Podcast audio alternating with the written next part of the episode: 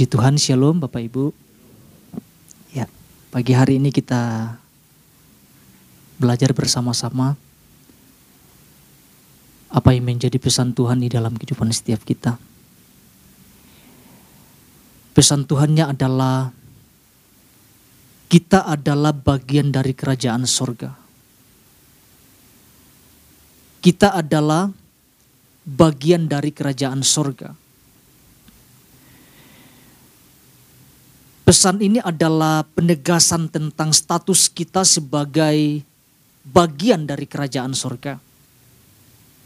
Karena firman Tuhan katakan bahwa Tuhan sendiri yang telah memilih kita. Ya. Atas dasar kasih karunia-Nya yang besar. Yang Tuhan anugerahkan di dalam kehidupan setiap kita masing-masing Bapak Ibu. Kalau kita perhatikan pesan Tuhan ini ya, di dalam inti pesan Tuhan Bapak Ibu. Tuhan menyatakan bahwa masih banyak orang percaya yang tidak menyadari bahwa mereka adalah bagian penting dari kerajaan sorga. Mereka sadar bahwa mereka adalah orang-orang percaya dalam Kristus, orang-orang yang sudah diselamatkan, namun tidak tahu belum berfungsi sebagai bagian dari kerajaan sorga. Dikatakan orang-orang yang seharusnya sadar bahwa mereka seharusnya menjadi representasi kerajaan sorga di bumi. Akibatnya orang-orang di bumi sering kali masih belum terlalu bisa membedakan mana orang-orang percaya yang berfungsi sebagai perwakilan kerajaan sorga dan mana yang bukan. Selanjutnya dikatakan sudah saatnya lah orang percaya bangkit dan menangkap kembali panggilan sorgawi atas hidupnya. Bumi harus dipenuhi dengan kemuliaan Tuhan. Invasi kerajaan sorga tidak hanya terjadi di zaman Yesus dan murid-murid di, di kisah para rasul. Dikatakan namun juga terjadi di masa kini. Jadi kalau kita perhatikan Bapak Ibu, ini yang Tuhan temukan di dalam kehidupan orang-orang percaya. Ternyata masih banyak orang-orang percaya yang tidak menyadari bahwa mereka adalah bagian dan penting dari kerajaan surga. Ya, ini sangat miris sekali Bapak Ibu ya. Kalau masih banyak di antara orang-orang percaya yang Tuhan temukan. Saya percaya kita tidak termasuk di dalamnya. Ya. Bisa dikatakan ini sebuah teguran yang Tuhan berikan kepada orang-orang percaya, kepada gereja Tuhan Ada dua hal yang disampaikan oleh Pak Ishak ya, saya, saya, saya ulas secara cepat. Apa yang harus dilakukan oleh kita sebagai orang-orang percaya untuk memenuhi bumi dengan kemuliaan Tuhan. Ada dua hal yang disampaikan Pak Ishak. Yang pertama itu selaraskan cara pandang kita dengan cara pandang kerajaan surga. Yang kedua selaraskan standar kita bertindak dengan standar partner kita yaitu Tuhan. Ini udah sangat jelas ya Bapak Ibu ya. Artinya kita sama-sama mau tangkap, kita sama-sama mau renungkan ya. Kita sama-sama mau pelajari supaya pesan ini boleh apa namanya ya, kita lakukan di dalam kehidupan setiap kita. Setiap waktu, setiap hari di dalam kehidupan setiap kita ya. Kita lihat firman Tuhannya 2 Petrus pasal 1 ayat 3 sampai 4.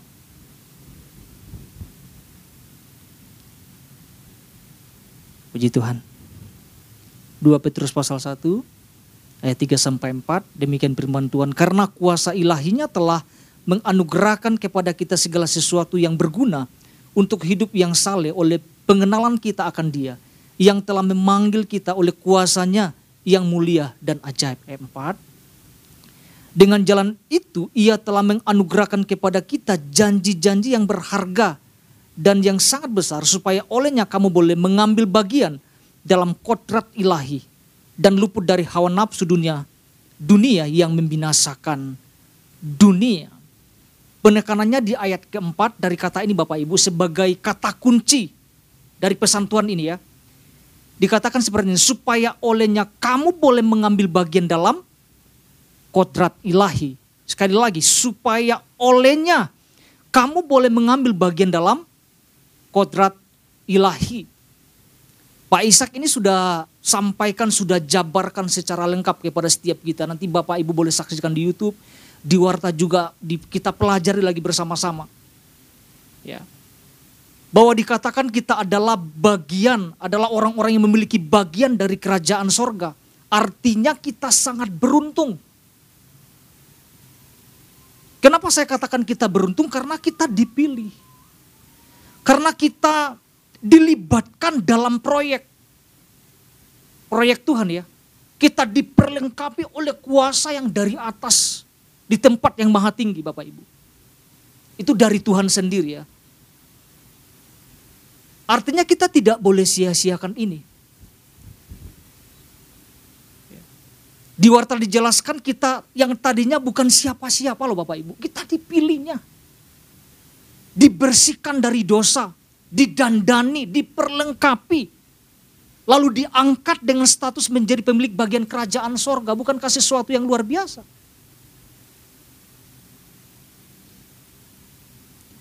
Artinya kalau kita sadari ini kehidupan yang kita yang kita jalani bukan lagi tentang tentang kita. Bukan lagi tentang tujuan kita sendiri. Bukan lagi tentang mimpi-mimpi kita. Melainkan tentang kerajaan sorga.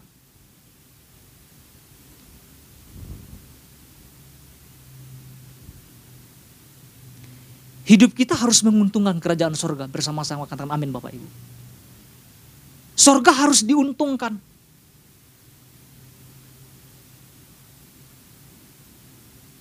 Karena tegas Tuhan menyampaikan bahwa kita ini bagian. Bagian dari kerajaan sorga. Di warta dikatakan jadi bukan berarti jadi status ya, sekedar status saja. Jangan sampai hanya sekedar status. Tanpa melakukan sesuatu, sekedar diselamatkan, sekedar ditebus, sekedar dipilih, bukan itu. Bukan hanya sebatas status itu. Tetapi ada sesuatu yang kita mau lakukan Bahkan Alkitab mengatakan jauh lebih besar. Kalau kita lihat firman Tuhan Bapak Ibu di dalam Injil Yohanes pasal 14 ayat 12. Kita bisa melihat bahwa bahwa Tuhan melibatkan kita dalam proyek yang sangat besar, proyek Tuhan. Di dalam Injil Yohanes pasal 14 ayat 12. Demikian firman Tuhan aku berkata kepadamu, Sesungguhnya barang siapa percaya kepadaku, ia akan melakukan juga apa yang Alkitab katakan. Pekerjaan-pekerjaan yang aku lakukan.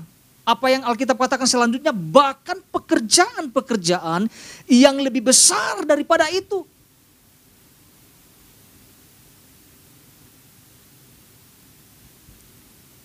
Ya. Hal ini juga yang disampaikan oleh Rasul Petrus dalam suratnya. Di ayat 3 bagian akhir dikatakan bahwa Tuhan telah memanggil kita oleh kuasanya yang mulia dan ajaib. Jadi ada panggilan, ada pekerjaan besar, ada tugas besar yang Tuhan mau percayakan kepada setiap kita. Ini bukan proyek tentang kita, tapi proyek tentang kerajaan surga. Di mana dikatakan bahwa bahkan pekerjaan-pekerjaan yang lebih besar daripada itu Saya merenungkan bahwa ini bukan tentang kita lagi. Ini bukan tentang mimpi-mimpi kita, mimpi-mimpi kita Bapak Ibu.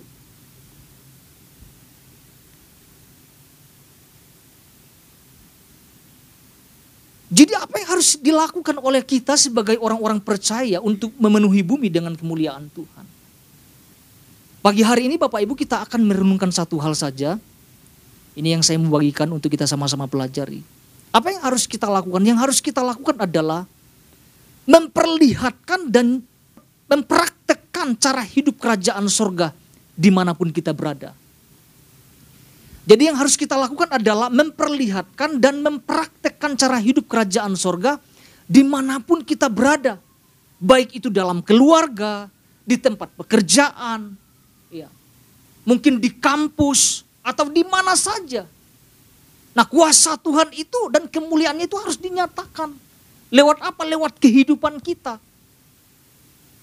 Karena pesan Tuhan jelas dikatakan karena kita adalah bagian dari kerajaan sorga. Kita adalah perwakilan dari kerajaan itu sendiri. Jadi artinya sangat jelas tujuan keberadaan kita di muka bumi ini. Tapi kadang-kadang memang kita orang-orang percaya kurang menyadari ini. Makanya pesan ini sangat penting untuk kita renungkan. Ya, mungkin sering lupa kali ya. Sering tidak menyadari tentang keberadaan kita.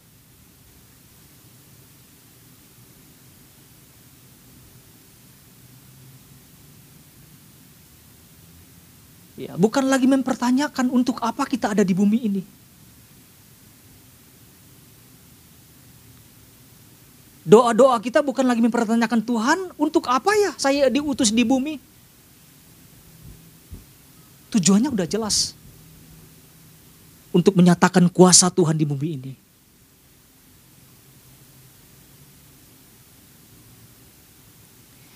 Karena kalau kita perhatikan Bapak Ibu di ayat 3 sampai 4 di ayat dasar kita ya. Saya akan bacakan ulang sekali lagi ya. Ayat 3 dan 4 ya di dalam 2 Petrus pasal 1. Ya. Karena kuasa ilahinya telah menganugerahkan kepada kita segala sesuatu yang berguna untuk hidup yang saleh. Oleh pengenalan kita akan dia. Yang telah memanggil kita oleh kuasanya yang mulia dan ajaib. Dengan jalan itu ia telah menganugerahkan kepada kita janji-janji yang berharga. Dan yang sangat besar supaya olehnya kamu boleh mengambil bagian dalam kodrat ilahi. Dan luput dari hawa nafsu duniawi yang membinasakan dunia. Pertanyaannya gini Bapak Ibu, mengapa kita harus memperlihatkan dan mempraktekkan cara hidup kerajaan surga di mana pun kita berada? Kita akan melihat tiga bagian dari ayat ini. Ya. Yang pertama, alasan pertama adalah karena kuasa ilahinya telah dianugerahkan kepada setiap kita. Itu jelas firman Tuhannya Bapak Ibu, itu tujuannya. Jadi alasan yang pertama adalah karena kuasa ilahinya telah dianugerahkan kepada setiap kita. Dalam pengertian lain sudah diberikan. Apa yang diberikan? Kuasa yang sama. Kuasa yang dari Tuhan.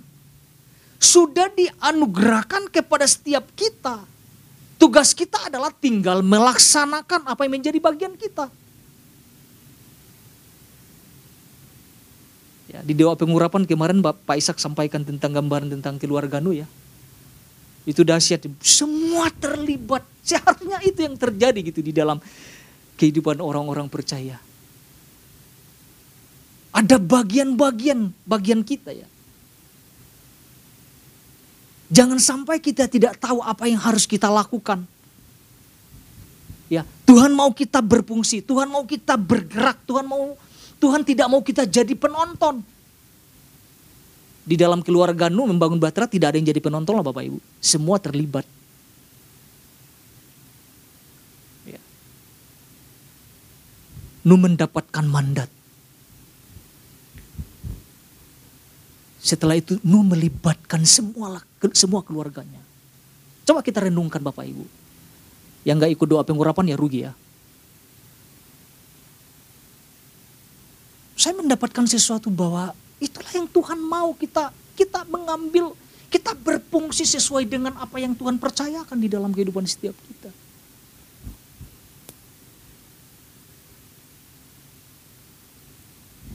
Bukan jadi penonton. Ya. Setelah kita dikatakan sebagai termasuk bagian kerajaan surga, tugas kita itu bukan duduk nonton, bukan. Tetapi ada sesuatu yang harus kita kerjakan Jadi alasannya sudah jelas Bapak Ibu. Karena kuasa ilahnya telah dianugerahkan kepada setiap kita. Alasan yang kedua. Alasan yang kedua Tuhan telah memanggil kita oleh kuasanya yang mulia dan ajaib. Itu ada ayat firman Tuhannya. Yang memanggil kita ini adalah bukan pribadi atau orang yang biasa-biasa Yang memanggil kita ini adalah raja di atas gelar raja, yaitu Bapa kita. Yang manggil kita ini bukan Pak RT loh Bapak Ibu. Saya saya bukan maksud merendahkan Pak RT. Tapi ini raja di atas segala raja.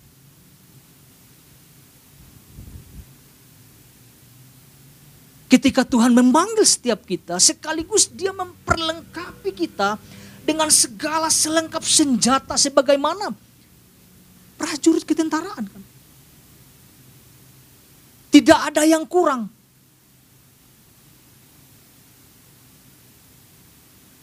Bahkan diberikan otoritas dan kuasa secara penuh kepada setiap kita. Itu dahsyatnya Bapak Ibu.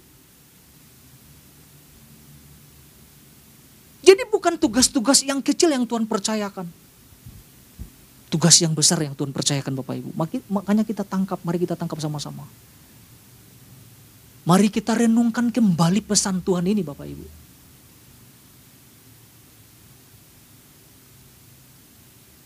Ya. Saya mencoba untuk belajar, mempelajari. Kadang saya juga sulit menangkapnya Bapak Ibu.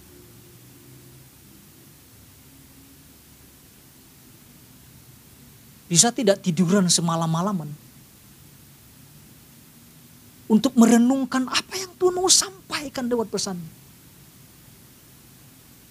Ya kita dengan mudah ya, kita udah disampaikan oleh Pak Ishak.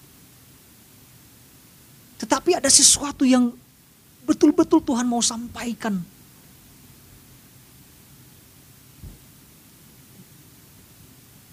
Saya coba belajar, belajar, belajar. Merenungkan.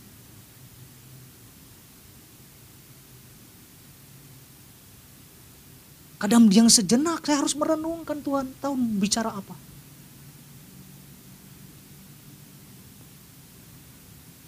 Kalau kita melihat Tuhan memanggil kita. Panggilan ini secara khusus.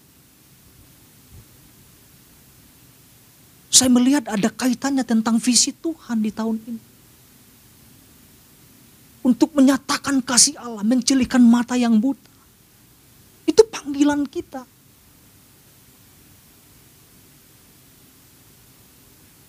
Bukan sekedar oh, memanggil, tapi yang memperlengkapi kita dengan otoritas, dengan kuasa. Dengan kuasa yang sama. Yang dari Tuhan. Artinya betapa dahsyatnya loh Bapak Ibu. Ketika Tuhan memanggil kita. Kita harus renungkan ini. Gitu. Alasan yang ketiga, bagian yang terakhir.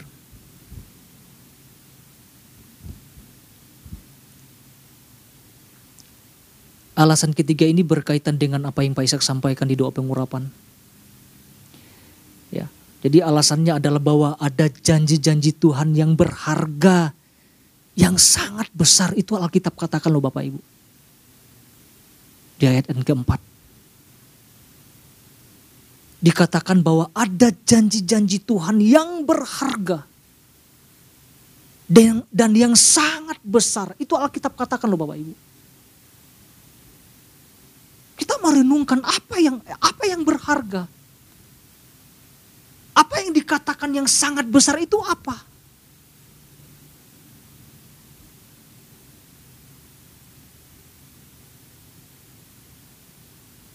Jangan sampai kita menyanyiakan Bapak Ibu.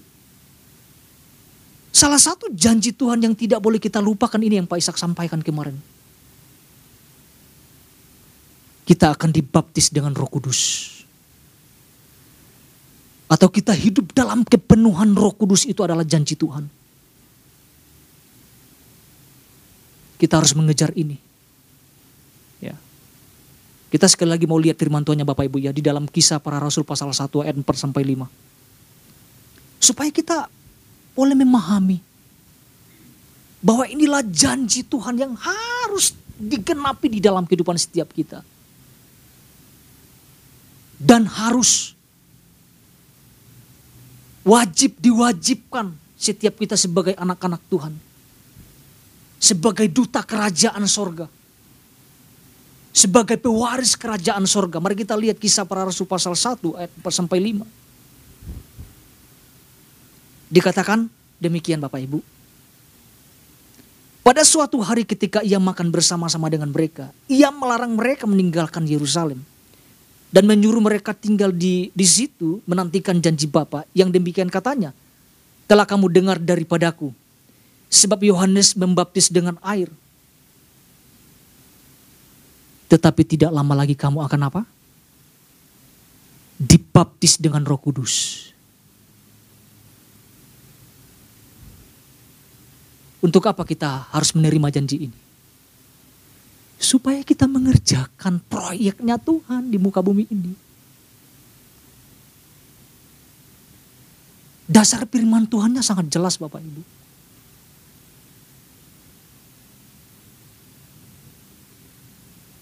Ya. Alkitab katakan di dalam 2 Petrus pasal 1 ya, supaya olehnya kamu boleh mengambil bagian dalam kodrat ilahi. Apakah kodrat ilahi itu Bapak Ibu? Ya, udah jelas ya, Pak Ishak sudah sampaikan kepada kita. Bahwa kita adalah bagian dari kerajaan surga. Menjadi serupa dengan Allah. Baik itu di dalam kekudusan, di dalam kebenaran, di dalam kesalehan hidup. Itu harus ada di dalam kehidupan setiap kita. Kodrat ilahi ini akan menjauhkan kita dari hawa nafsu duniawi. Itu yang firman Tuhan katakan. Yang apa? Membinasakan. Itu salah satu tujuannya. Untuk menjauhkan setiap kita dari pelanggaran-pelanggaran atau dosa-dosa yang membinasakan kehidupan manusia.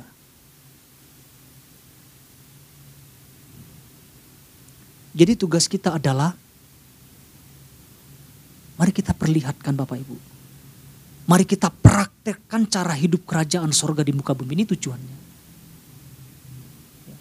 Ada tugas yang Tuhan mau percayakan kepada setiap kita. Tugasnya bukan tugas yang kecil, tugas yang besar. Jadi satu hal ini yang kita dapat renungkan bersama-sama. Ya, mari kita perlihatkan. Dan mari kita praktekkan cara hidup kerajaan surga. Di mana Tuhan mengutus kita.